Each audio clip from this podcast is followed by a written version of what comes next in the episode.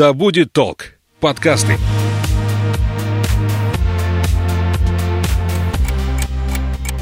Ты смотри, умный какой. Вот будут у тебя свои дети, я на тебя посмотрю. Потому что я так сказала. Мы такими не были. Ну, мам, не Ты мамкой. что, хочешь жить в свое удовольствие? Мы такими не были. Серия подкастов о подростках и их родителях. Разбираемся, как детям и взрослым понять и принять друг друга. Всем привет, я Александра Михайловская. Это подкаст о подростках и их родителях. Мы такими не были. Вместе с руководителем школы «Вверх» для подростков и взрослых, психологом, автором проектов Soft Skills Альфией Мячиной мы обсуждаем самые острые проблемные вопросы, возникающие в пубертатный период. Сегодня мы будем обсуждать тему планирования как один из необходимых э, факторов в современном мире для успешной реализации и социализации, наверное. Альфия, привет! Привет, Саша. Я хочу начать не совсем с планирования. Время сейчас как э, ресурс, насколько он важен и как он исчисляется. Мне кажется, вот сейчас в последние годы время начали ценить больше. Ну, взрослые люди, я сейчас говорю про зрелых людей, приходит понимание, что именно это самая большая ценность. И конвертировать вот свое время, свою жизнь а, хочется во что-то, что приносит пользу, что приносит результат, какой-то ресурс обратный. У нас сейчас много возможностей, куда можно это время применить. Поработать, пообщаться, что-то сделать, что-то создать, сделать что-то для себя. Плюс у нас появилось очень много помощников. Посудомойки экономят время, робот-пылесос, стиральные машины, э, автомобили, такси. То есть мы научились время здорово экономить, но при этом у нас еще все больше нехватки времени. Большое количество направлений, в которых можно реализовываться, но не все же этим занимаются. К сожалению, да. Вот сейчас, мне кажется, здорово видно разделение тех людей, которые схватили классные особенности современности. И если человек хоть чуть-чуть, ну вот хоть чуть-чуть прикладывает усилия, чтобы встать и начать что-то делать, он сразу же быстро взлетает в ту категорию людей, которые заняты и которые реализованы. Вот. А если он это маленькое усилие не сделал, то институтов, которые тебя будут поднимать с этого дивана, их все меньше. До тебя никому нет дела, если ты не шевелишься. Модным стало такое звучное словосочетание тайм-менеджмент. Появилась куча всяких способов планировать свое время. Зачем все это? Зачем чтобы это планирование? жить, чтобы кайфовать от того, сколько ты успеваешь, чтобы вкладывать свою силу туда, э, что тебе важно, чтобы получать те результаты в жизни, которые тебя вдохновляют, раскрывают, делают свободнее, сильнее, реализованнее. Если мы, конечно, говорим о режиме там бешеной собаки, день сурка, неважно что, лишь бы там сильно делать, то это скорее патологию можно смотреть. Убегание, наоборот, от жизни. Занять себя делами, забегаться, закрутиться, чтобы не обращать внимания на что-то важное. Вот ты встречаешься с подростками, ты видишь, как подрастающее поколение этим пользуется, пользуется ли? Некоторые пользуются, но таких очень-очень мало. Есть, да, там один на сто, ну один в классе, давай не будем пессимистами. Ребенок, у которого миллиард кружков, э, занятий, олимпиад, э, спорт, еще к тому же посидеть с младшим братом, погулять с собакой, которые, в принципе, уже не могут без помощников. То есть в голове удержать количество дел такому подростку нереально. И, как правило, ну, эти дети из таких семей, где и родители тоже умеют управлять временем, и поэтому они вот жили в таком пространстве, где расписание, стикеры где-нибудь. Но таких практически нет. Это вот прям динозавры, или как это назвать, ну, избранные такие ребята. В основном подростки в плане управления временем становятся, на мой взгляд, вот по, моим наблюдениям, все более инфантильными. Я неделю назад проводила мастер-класс свой ежегодный, он называется «Самый крутой ежедневник», а, где нам с ребятами надо запланировать завтрашний день, посчитать, сколько у нас там свободного времени осталось, сколько на уроки, сколько на школу, на дорогу и так далее. И там простой есть момент. Я говорю, ребят, посчитайте в минутах, сколько осталось свободного времени. И каждый раз вопросы серии, а сколько минут в часу? Или, а 4 часа это сколько минут? То есть, э, помимо того, что они не могут умножить 60 на 4, есть еще вот это непонимание, сколько длится одно или другое дело. То есть им кажется, например, что он просто после школы немножечко посмотрел э, ТикТок или ВКонтакте, а потом у него не хватило времени ни на что. Но я прошу, например, проанализировать вчерашний день и посчитать, сколько времени заняло соцсети, серфание в сети, и он такой с ужасом обнаруживает, что 5 часов. Вот, а в это время он мог сделать еще семь дел, которые для него важны, но вот он даже не представлял, сколько времени он тратит. Ну, вообще это все прививается еще в дошкольном возрасте. Это пробел в образовании или все-таки это больше зависит от образа жизни семьи, в которой ребенок живет и растет? Я бы сказала, что это и то, и другое. Со временем вот сейчас все больше детей, которые вообще ничем сами не управляют, не контролируют в своей жизни ничего, не принимают решения. И это все делают родители. То есть сейчас все больше родителей, которые очень тревожные, обеспокоенные, и они, чтобы ничего не упустить, чтобы достичь всех целей, все делают за ребенка, и даже то, что он бы, по идее, мог сделать сам. Дети не знают, где они конкретно и во сколько занимаются английским. Они знают, что мама приедет, отвезет его из одного места в другое и заберет, когда надо, и скажет, когда ему делать уроки и сколько времени делать. То есть вот этого проектного мышления у детей, к сожалению, нет. Если бы ребенок хоть раз сам распланировал завтрашний день, а вечером подвел итоги, у него бы уже начала формироваться причинно-следственная вот эта связь. А как мне лучше сделать завтра, чтобы успеть, а что я не успел и почему? Эти вопросы не задаются, и ребенок просто вот как батончик такой, его из одного места привезли в другое. Целей каких-то нет, организовывать они сами ничего не организовывают. Не могут, например, ну, понять, что там через месяц у подружки день рождения, и чтобы мне там какой-то особенный подарок сделать, нужно заранее там об этом позаботиться, угу. подкопить денег, что-то нарисовать. Э, нет. Мы как-то изворачивались. Я не могу вспомнить, чтобы родители вообще занимались вопросом моей учебы. То есть они начинали нервничать, если вдруг у меня там вышло на одну пятерку меньше. Но как я делаю так, чтобы у меня были все пятерки, это их вообще не касалось, и приходилось выкручиваться самой, там, договариваться, заранее что-то делать, готовиться, писать рефераты. Вот сейчас ну, это прямо сложность. Я бы сказала, это вообще ключевая проблема в вопросах вот деловых. Нормальные, классные, умненькие ребята, у них очень много знаний, у них развитый интеллект. Ну вот практических навыков для жизни. Распланировать, расписать задачи, понять, для чего это все, понять, сколько времени, ресурсов надо вложить, они вообще не умеют. Несмотря на то, что проектную историю в школах ввели, ну то есть дети делают проекты, там междисциплинарные или по какой-то дисциплине, их там опять-таки не учат так широко сверху, как стратег, смотреть на этот проект. То есть определить цель, определить объем, понять, из каких ресурсов складывается достижение цели, какие нужны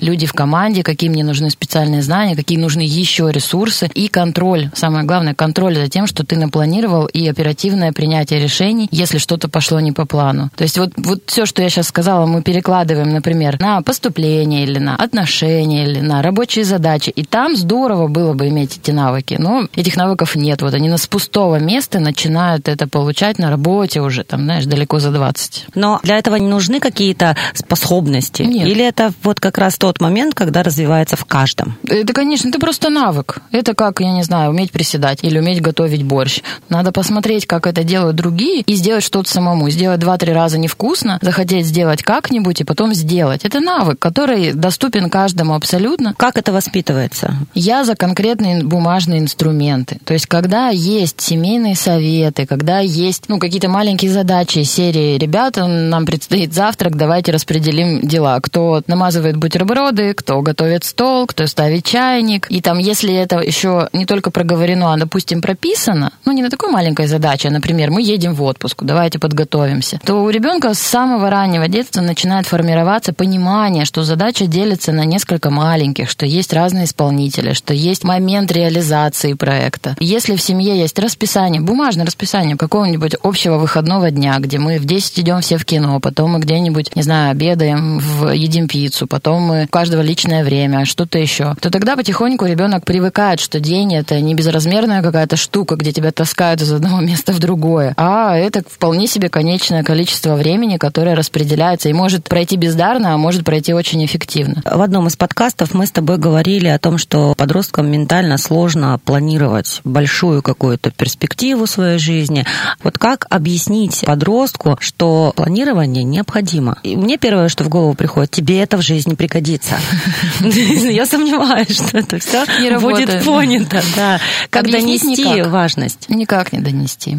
Нужно создать такие условия, в которых это щелкнет, и он сам поймет. Где ему будет интересно, он видит, увидит выгоду в этом. Ну, как проходит мастер-класс? Я ему говорю, напишите жесткие задачи, которые привязаны ко времени, напишите список мягких задач, то есть те, которые в любое время можно сделать, но завтра надо сделать обязательно. Давай на примере. Жесткие задачи какие? Жесткие задачи школа, подъем, отбой, английский. То есть, когда тебе надо именно к 16.00 приехать и никак не в любое время. А мягкая задача, например, сделать уроки. Ты можешь это сделать перед школой, после школы, внутри школы, перед перед сном, в ночью, когда угодно. И э, мы жесткие дела расписываем в день, и остаются какие-то маленькие несчастные промежуточки того времени, которое можно считать свободным. А, и потом смотрим, ага, у меня промежуточков осталось на 3 часа, гибких дел у меня на 7 часов. И типа, ребят, что делать? И они сами такие, а что делать? Ну, что делать? Давайте думать. И они постепенно сами приходят к тому, что какие-то задачи надо вычеркнуть. Какие-то задачи надо друг с другом объединить. Он с ужасом и с таким восторгом говорит, а я же могу послушать подкаст, пока в школу иду. Он сам до этого допер и понимает, что у него чика освободилось там 30 минут, которые он может потратить на ту задачу, которая для него важна или от которой нельзя отказаться. Прогулка с собакой, да, вывести собаку на улицу, он не может от нее отказаться, но если он ее совместит с чем-то, хопс, и уже случилось что-то. Или кому-то кому-то перепоручить, или перенести, или сократить, или там разбить на какие-то куски. То есть, когда у него появляется задача, ага, ты хочешь эти гибкие дела сделать? Хочу. Времени не влазит, не влазит. Что будем делать? И он через сопротивление, через такое вот замешательство, фрустрацию, все равно рано или поздно приходит к тому, что у него чик и включается менеджерская. А как же вместить невместимое?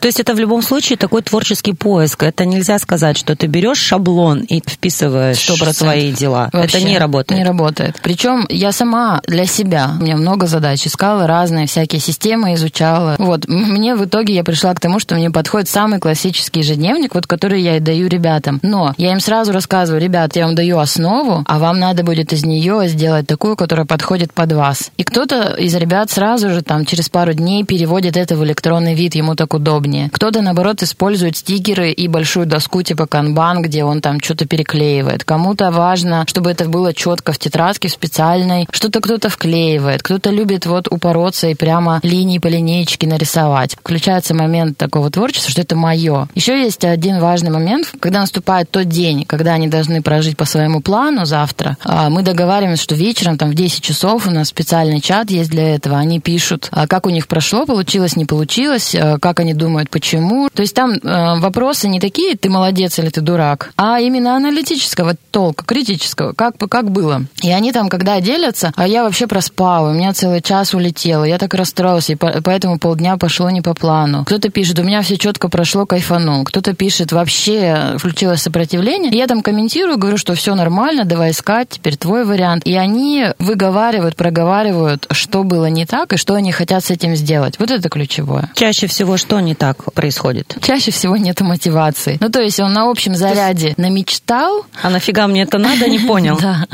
Нафига ему это надо, он и не поймет, как бы я ни говорила. Я ему, конечно, говорю, ребята, время самый главный ресурс, там ты-ты-ты. Ну, это вот как белый шум, знаешь, как настройка перед лекцией. Прошло, сказаны важные слова, но куда надо в эти ячейки оно не попало. Вот это со временем будет происходить, и причем сразу даю прививочки. Ребят, может не получится с первого раза, это норма, вообще никто вас не будет ругать. Мотивации и правда нет, потому что у ребят, у большинства нет возможности какие-то цели для себя определять. Их не спрашивают, что они хотят, о чем они мечтают, что они любят. Искренне не спрашивают, говорят, ты ничего не хочешь, ты ни о чем мечтаешь, ты ни, ничего не любишь. Это антимотивационные фразы, так нельзя говорить. На вот этом поле отсутствия мотивации вообще все выжжется от таких слов. А заходить вот в тему целей и а, а что бы ты хотел, да, какие у тебя мечты, какую ты хочешь жизнь, каким ты хочешь быть взрослым, что для тебя важно. И через это потихоньку начинают доставаться вещи, похожие на цели в жизни. Но это такой вот очень тонкий, как с цветочком, который ты не будешь же, ну, что ты так медленно растешь, давай, давай мы тебя потянем. Альфия, смотри, но для планирования тоже нужно время. Однозначно. Это, кстати, обожаю эту фразу, когда, ну, я обращаю внимание, что, возможно, твои вот недоработки или когда что-то не получается, связано с тем, что ты не планируешь, и человек э, с возмущением смотрит на меня и говорит, я занятой человек, мне некогда планировать. И это просто такая классика. Да, действительно, нам иногда жалко потратить этот час, чтобы распределить задачи, э, дела расписать, вытащить тревожащие вещи. Да, вот есть же эти висяки, которые они висят, дела, но ты их не делаешь, не отменяешь. Вот если вы постараетесь как-нибудь посчитать, а сколько вы тратите ресурса на запоминание дел, на порядок, на обещание кому-то что-то сделать. Если человек так говорит, то, скорее всего, он, э, ну, не взвешивал просто, сколько он тратит энергии угу. на запоминание. И когда случаются ошибки, когда он что-то забыл, когда он пропустил срок, когда он дедлайн не заметил, когда все полетело прилетело, как портятся отношения, если ты не пунктуальный. Вот э, обычно человек может так говорить только если он не взвешивал урон. Сколько времени на планирование уходит? Вот сейчас это прозвучало час. Я слышала, потратьте вечером 15 минут своего времени на то, чтобы распланировать день завтрашний и, возможно, какие-то планы более глобальные. Чтобы ответить на этот вопрос, нужно понимать, о каком планировании мы говорим. Знаешь, бывает годовое планирование, когда в конце декабря или перед началом учебного года ты ставишь себе какие-то цели на этот период времени, на полугодие, на четверть, на что-то еще. И тут э, важно, кроме ну просто распределения задач по датам, с целями поработать. А какие я хочу оценки, а где в знаниях хочу продвинуться, если мы говорим о подростках. Как в других сферах я хочу что развить, там, в отношениях, в спорте, в здоровье, в увлечениях, где-то еще. И это может занимать чуть ли не полдня, и можно рисовать карты, и можно делать коллажи, и можно вот именно из этого исходить. Если мы говорим о ежедневном чекинге дел, да, когда я сажусь, мониторю задачки, проверяю степень выполнения каких-то проектов, а, ну, это действительно может там от 10 до получаса, не вопрос. То есть это вот вечерочком ты садишься, планируешь ну, день. утречком, да. Если вы только начинаете планировать, обязательно нужна бумажка. То есть это должен быть точно блокнотик или тетрадочка, или какие-то листики, в крайнем случае скрепленные степлером. То, что можно чиркать, менять, где ты будешь видеть сам процесс, как ты доходил до какого-то решения. Если это электронный планинг, где ты стираешь, то важные какие-то мысли, неправильные решения не останутся в памяти, ты уже все стер. Mm-hmm. Вот. И когда ты пишешь ручкой, еще и подключается абстрактное мышление.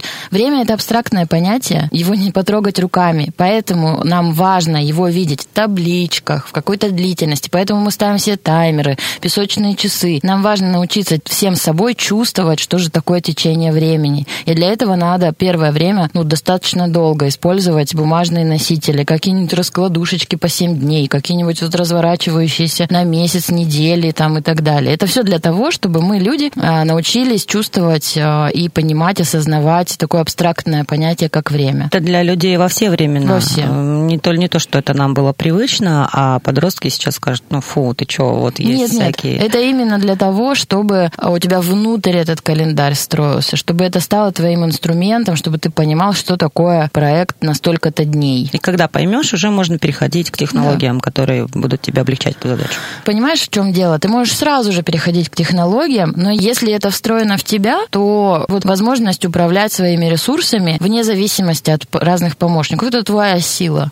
Угу. Поэтому бумажные ежедневники для ребят, для взрослых, которые хотят тайм-менеджмент строить свою жизнь как помощника своего, а, я рекомендую очень сильно. Угу. Очень много готовых запечатанных как бы ежедневников, но практически никогда не бывает, что тебе прям он четко подошел. Потому что, ну, ты один день прочитал ванильную цитатку, но тебе поняла настроение, на следующий день у тебя раздражение, тебе охота драть листы. Непонятен а, такой момент. Цель и планирование. Большой плакат, там можно расписать цели по квадратикам и пунктикам, там целая философия есть, да? И планирование достижения этой цели. Это тоже какая-то определенная методика? Да, это то же самое проектное мышление. Давай ну, просто возьмем, а, закончить школу на отлично. Грубо говоря, цель подростка. Да, хорошая цель, понятная. Хорошо сдать экзамены, чтобы это было базой для поступления там ВУЗ. Как ему распланировать свои дни, свои месяца и даже вот года, если он ну, в девятом классе решил еще два года ему учиться, достичь эту цель?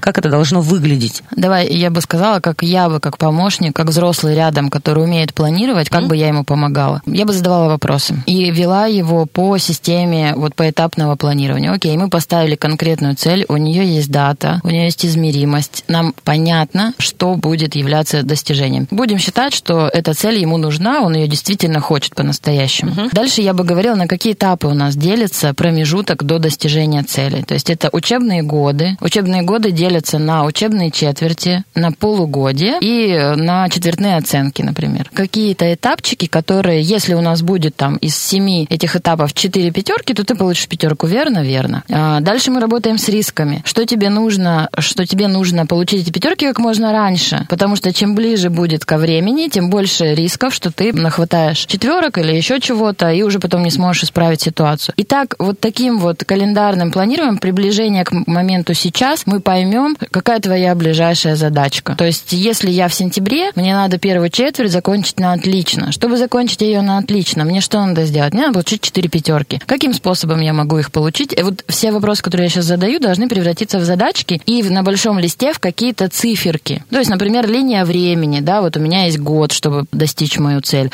Потом делим на учебные недели. В каждую неделю мне надо получать по пятерке. Один раз я на этой неделе могу поднять руку, ответить, один раз сделать реферат, один раз контрольную написать. А теперь что мне сделать, чтобы получить пятерку, когда я подниму руку? Сделать домашку. Когда? В среду. То есть, когда у ребенка появится вот от обратного, от того, как цель уже достигнута, путь, как он достигается, ему будет понятно, зачем ему сегодня учить эту историю чертову. Потому что это пятерка в журнале, потому что это потом пятерка в четверти, потому что это 90% шансов, что будет пятерка за год. А у меня цель вот такой-то вуз. А сам он это не поймет. Он говорит, в смысле? Вот у него внутри него такая мысль. В смысле? У меня еще два года уж.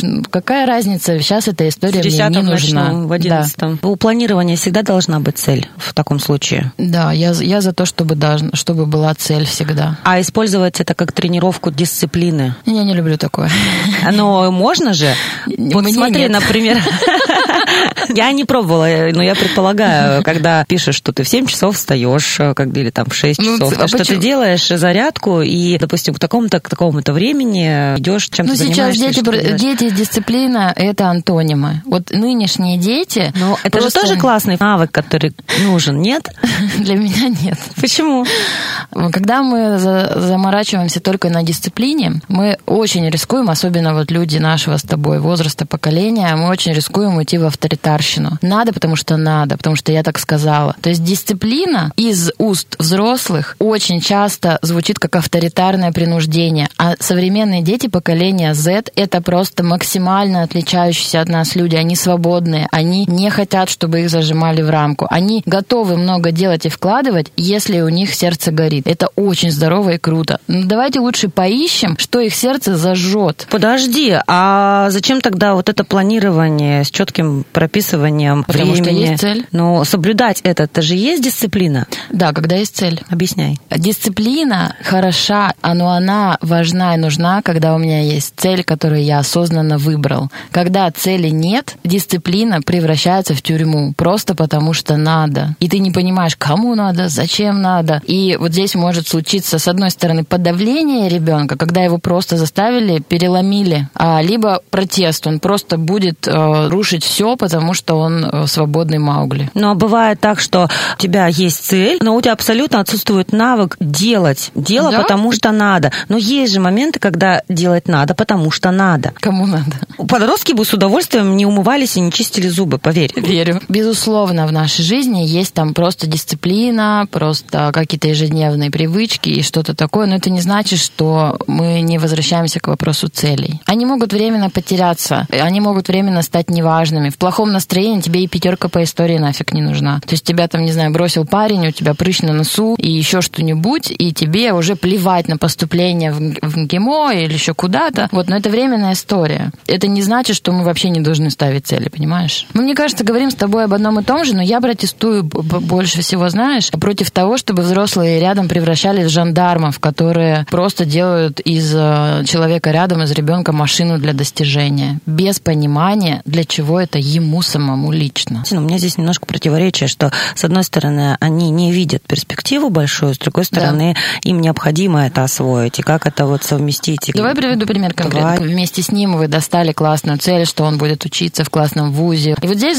взрослый нужен для того, чтобы поддержать, помочь. А что, что не так сейчас? Да? Не, не, ты же вчера поставил цель, ты же обещал, там, ты, ты, ты, ты, и все, у вас уже контакт разорвался. И ты в этот момент просто говоришь, слушай, у меня тоже бывают спады. Я иногда не хочу идти на работу, я иногда не хочу ни с кем разговаривать, я хочется все бросить. У тебя тоже так? Он говорит, да, так. И в этот момент вы соединились, и вот это человеческое наше общее друг с другом помогло нам этот момент пережить. Когда его кто-то принял вот в этом упадке, да, вот в этом отсутствии мотивации, и сказал, ну да, так бывает. Ну да, бывает, но все равно поднимись, соберись, тряпка там и так далее. Он делает это через, эм, через самокритику. Важно перед тем, как начинать осваивать навык планирования, проводить ревизию того, что есть сейчас. Однозначно. Я Каким вот- образом? Я вот там, в том проекте, который мы с тобой планировали, да, вот эта пятерка там по истории условной, а, упустила момент, что надо посмотреть, где ты сейчас находишься, насколько твоя цель достижима. Если ты троечник был всю дорогу, то получить пятерку в аттестате за полгода, наверное, будет нереально. И, ну, либо тебе надо будет очень сильно постараться. Сколько времени должен идти этот анализ? Ну, где-то месяцок последить за собой, Да, две да, недельки. хотя бы месяц. Это Просто месяц тоже хороший срок. пофиксировать э, вечерком то, как проходит твой день? Самому нереально практически. А То как? есть это с э, ребята только с очень высокой уже осознанностью могут сами. Надо вместе с кем-то, либо с другом, либо с мамой, если хорошие отношения, либо с преподавателем, с учителем, где-то в секции, с психологом со своим. То есть обязательно нужен второй человек, который не даст тебе свернуть. Я сразу говорю, ребят, у вас точно сразу не получится. И они сразу выдыхают, фух. То есть им сразу же разрешили ошибиться. И когда они потом, например, приунывают, говорят, я уже неделю не планирую. Я говорю, ну помнишь, я тебе говорила, что такой вот период, да, заныривания в э, отрицание будет. Вот он и пришел. Помнишь, я тебе говорила, что после него может быть новая волна прилива вот силы, мотивации. Да. И он уже выходит с крыльями. Ну кто из нас вообще когда-либо делал все абсолютно четко, никуда не откатываясь? Мы постоянно косячим, мы же живые. Поэтому второй человек, как поддерживающая структура, очень важны. И вот сесть и поговорить, я не знаю, придумать какую-то интересную форму. Мы раз в неделю ходим в Anytime, берем себе по какао и э, отвечаем на три вопроса. Что на этой неделе прошло так, что было не по плану, что будем делать в следующий раз. И это потрясающе работает. Как обычные планерки на работе. Ну-ка, повтори эти еще вопросы.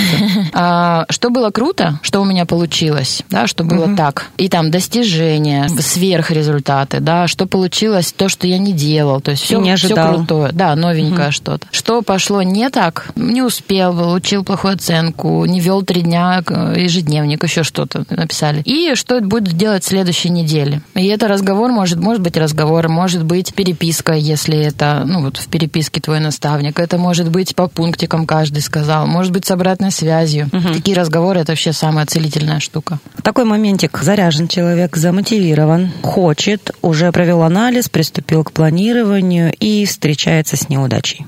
То есть он запланировал, что будет вот так. Внешние факторы, сложная тема, может быть, не смог освоить. Конфликт, например. Конфликт или даже заболел просто и Да, пропустил да. занятия. И бах, и эта цель не достигнута. И хочется опустить руки. Получается, фиксируется все это фигня. Это не работает. Как э, помочь ему продолжать верить в Мозги это? включать, помогать включать мозги. Ну, во-первых, на старте я бы поработала с рисками. Да, помнишь, я тебе рассказывала про эту пятерку по истории сегодня она у нас. Привет, исторички. Мои.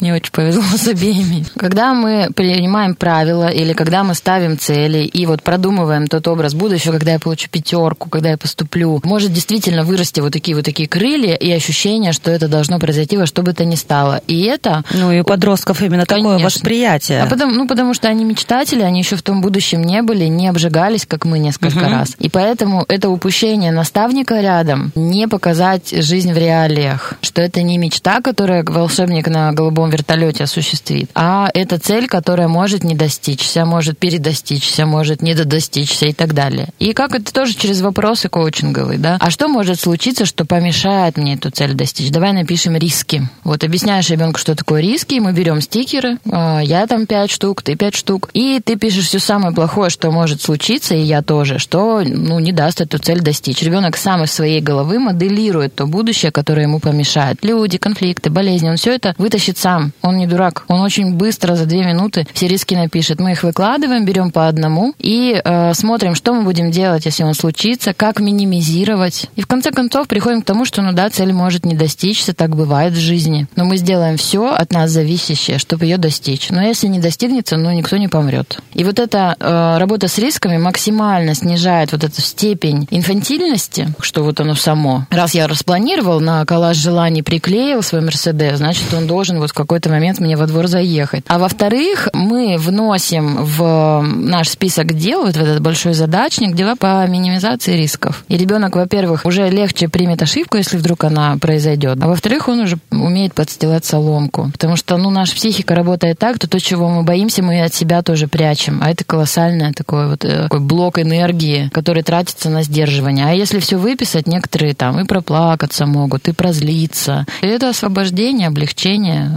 ты говорила, что изучила очень много методик планирования и остановилась на ежедневнике. А с какими еще ты знакома, которые вызвали у тебя такую симпатию, доверие? Мне нравится Макс Дорофеев. Это тайм-менеджер в сфере IT. Он проводит вебинары, классы, у него всякие разработки есть. И там разные системы. Система трех дел на день, три важные задачи. Потом были по сферам жизни, у Гандапаса хорошие всякие штуки по целеполаганию, планированию. Квадрат Декарта, кстати, кстати, у, на школьников работает вообще супер. У меня есть классная практика, когда мы с детьми обсуждаем оценки. Ну, типа двойки, тройки. Я вешаю большой плакат или на доске делю квадрат на четыре части и говорю, давайте рассуждать. Что хорошего в том, чтобы быть двоечником, троечником? И все, там просто льется огромный поток аргументов. Я все-все-все записываю. Тебя никто ничего не требует, все отстали. Ты можешь сидеть где хочешь, ковыряться в носу, сидеть в телефоне, учителям показывать факи под партой и так далее. Плюсы пишут быстро. А какие минусы? Тоже пишут быстро. Да, у тебя мало будущего, там, все тебя не любят, снисходительно относятся, пренебрежительно там и так далее. Потом мы переходим во вторую часть. А какие минусы в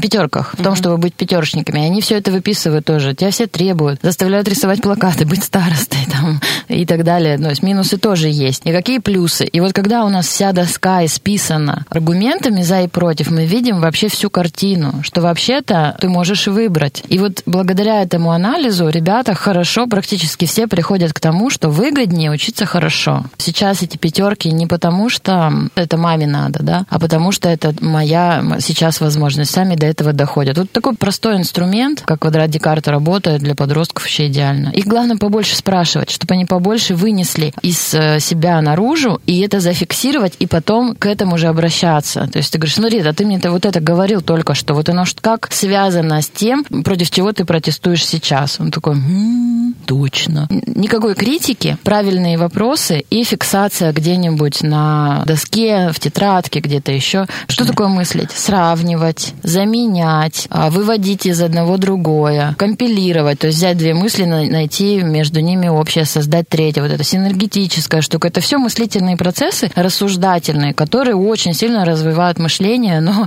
с детьми так не разговаривают. Им надо выучить, оттарабанить, и все, на пятерку свою иди отсюда. Ты говорила про мастер-класс ежедневник. Основные принципы, которым ты учишь. Да, давайте сейчас расскажу. Его можно провести со своим ребенком, если он вам доверяет и готов потратить два часа. Мы берем лист бумаги А4, я как тренер беру большой плакат, делю его на две части, на два столбика. И в первой части ну, делаю линеечки. С того времени, как ребенок проснулся, например, в 7 утра, да, 7, 8, 9, 10 и до того момента, как он собирается спать. После этого вторым шагом мы записываем вот в эту табличку, расчерченную по часикам, делом те дела, которые привязаны ко времени. Планировать всегда надо только завтрашний день. Не какой-нибудь абстрактный, а именно завтра. Записывайте жесткие дела, которые привязаны ко времени. С 8 до 13 школа, да, с 16 до 17 английский. Вот, допустим, все жесткие дела. Дальше вы привязываете туда дела, которые как-то с дорогой связаны. То есть, если вам надо до школы добраться, и это 30 минут, вы пишете туда ячеечку «дорога». После школы придете, вы точно будете обедать, запишите сразу его. Утренние дела тоже же надо сделать, сделать, гигиена, там, душ, одеться, посуду помыть. посуду помыть. Тоже записали. И у вас останутся ячеечки, которые пустые. Это то, чем мы можем потом оперировать. В э, правой части мы пишем гибкие дела. Те задачки, которые завтра вам обязательно надо сделать. Погулять с собакой, прибраться, сделать уроки, позвонить маме, приготовить подарок, э, посерфить в соцсетях и так далее, которые вы обязаны либо хотите завтра сделать. Все пишете. Но они не жесткие, не привязаны, они могут сделаны быть в любое время. Да, они поэтому угу. называются гибкие. А, Напротив каждого гибкого дела вы пишете время в минутах. В минутах обязательно. Даже если это 75 минут, то есть час 15, вы пишете 75 минут, примерно сколько у вас это дело займет. Потом вы смотрите сумму, там получается 540 минут, например. А потом смотрите количество свободного времени в левой части календаря вашего, ну вот завтрашнего плана. Если у вас дефицит, то есть времени меньше, чем дел, или у вас профицит, времени больше, чем дел, или у вас ровненько, все везде влезло. И в зависимости от этого вам надо либо сократить количество дел, либо наслаждаться тем, что у вас все влезет, еще останется время свободное. А, там еще есть правило 60 на 40. Нельзя впихнуть во все свободное пространство все гибкие дела, не оставив воздуха. Это не работает. Это правило тайм-менеджмента, золотое правило называется 60 на 40. А, у вас должно быть из свободного времени занято только 60%. Соответственно, вы от свободного времени, допустим, у вас 3 часа осталось, отнимаете 40%, практически половину. Значит, у вас около двух часов. И пытайтесь впихнуть. Не впихивайте накапливается, значит, вам надо с этими делами что-то сделать. Сократить, отменить, перенести, делегировать, совместить и так далее. Не мытьем-то катанием потихонечку, аккуратненько у вас получается план на завтрашний день по времени, когда вы что делаете. Обязательно нужно включить туда время на отдых, время на дорогу, время на переодевание, время потупить, прийти в себя, переодеться и так далее. Потом э, важно этот день прожить без вот этого упоротого желания сделать все четко, не подвести. Наоборот, постараться еще и кайфануть. То есть наша задача не быть машиной, а наша задача подобрать под себя такую систему, которая, с одной стороны, меня удерживает в тонусе, поддерживает ту самую дисциплину, которую ты, за которую ты топила, а с другой стороны, насладиться тем, что моя работа теперь делает для меня. Что мне не надо думать, есть у меня время сейчас отдохнуть или нет. Или я не испытываю вину, когда я сижу ВКонтакте второй час. У меня выделено на это время. Вот, день прошел, мы все проанализировали, желательно фиксировать, как реально было. Потому что может быть проблема еще и же с количеством. Ты думал, что у тебя там 60 минут уроки занимают, а они занимают 70, и все поплыло. Или вообще заняло 20 минут, это значит, что у тебя неправильное представление. Обязательно нужно кому-то выговорить. Проговорить или прописать? Лучше проговорить. Если возможности проговорить нет, можно прописать. С подростками лучше, чем разговор вслух, вообще сложно что-то придумать. Когда они формулируют вслух, у них включается мозг. А включение мозга наша главная задача. Ну, вот именно тех процессов мышления, которые могут быть не сильно развиты пока. Скажи мне, отсутствие этого навыка к чему может привести? Если этому навыку не уделяется вообще никакого внимания, ну, как идет, так оно и идет. Если жизнь сложится так, что ему придется потом это в свою жизнь внедрить, ну, придет со временем. Да, ну, ничего страшного. Не умел, стал уметь. Так же, как, я не знаю, ребенка всегда кормили, он никогда ничего не готовил, не убирался. По дому он переедет в другой город, так или иначе научится готовить, если ему надоедят дошираки когда-нибудь. Но может быть такая история, что вот это неумение использовать свои ресурсы приводит к лежанию на диване. Мы же знаем такие истории. Потому что мотивация от мечтаний, она разобьется об быт. Ты намечтал, ты напридумывал свою жизнь, но если ты не вкладываешь туда время, если ты не, вклад... не сидишь попой на стуле и не чертишь, не планируешь, не достигаешь, оно все обрушится. Ты будешь думать, а, что смысл мечтать, смысл хотеть, оно не сбывается. Это инфантильное мышление. А взрослое «я хочу, я сделаю». Это уже позиция взрослого сильного человека, который берет ответственность за свои желания, переводя их в цель. Бывает, что родители вот послушал подкаст, посмотрел какое-то видео и начинает говорить своему ребенку, ну вот это тебе надо. И даже, наверное, убеждает его в том, что это надо, и даже помогает ему, но сам при этом не пользуется этими всеми навыками. Будет оно работать? Может быть, будет, если родитель хороший преподаватель. Хороший хирург не обязан быть с двумя ногами. Он может быть одноногим и полечить хорошо кого-то, кому плохо сейчас. Но по моему опыту работает вот эта зеркальная мотивация, заражаются ребята. То есть я так рассказываю про свои календари. Я могу открыть им свой телефон, показать э, планы на день. Я говорю, давайте я вам, ребята, расскажу, какой у меня завтра день. И они сидят, раскрыв рот, а, потому что залезли во что-то личное. И я так рассказываю, что это заражает. И когда я, например, искренне рассказываю о своих неудачах, где у меня не получается, это переход на партнерский уровень. И я учусь. Я не скажу, что моя система планирования совершенно это вообще не так. И когда они видят, что перед ними живой человек, который им не наваливает какую-то непонятную систему, которая никому не нужна, а это какая-то жизненная история, которой он сам пользуется, то шансов, что они к этому присоединятся, захотят в этом поучаствовать гораздо больше. А иначе мы переходим из партнерской позиции в детско-родительскую, которой подростки протестуют. Они не хотят, чтобы их кто-то поучал, они не хотят, чтобы их кто-то подавлял. Займитесь сами тоже своим планированием, своим целеполаганием. Вы будете пышить этими идеями, и мало того, вы начнете свои цели тоже достигать. Это очень заразительно. И тогда у вас будут живые примеры, вы будете делиться. А когда, ну что, я уже, мне уже там 40-50, какие уже у меня цели. Таким образом мы показываем взрослого, который не хочет жить дальше. Мы показываем взрослого, который на себе поставил крест. Мы показываем взрослого, которым не хочется быть. Не надо так. Станьте таким взрослым, которому хочется стремиться, на кого хочется быть похожим, и ваши дети будут хотеть взрослеть. Вот это работает на все сто. Я напомню, это подкаст «Мы такими не были». А, говорим мы с руководителем а, школы «Вверх» для подростков и взрослых Альфией Мячиной. Альфия, ждем тебя на обсуждение следующих наших тем. Саша, спасибо тебе большое. А отдельно спасибо за то, что ты соглашаешься встречаться в то время, которое у меня есть. Спасибо большое, что пригласила. Спасибо. До встречи. Мы такими не были. Серия подкастов о подростках и их родителях. Разбираемся, как детям и взрослым понять и принять друг друга –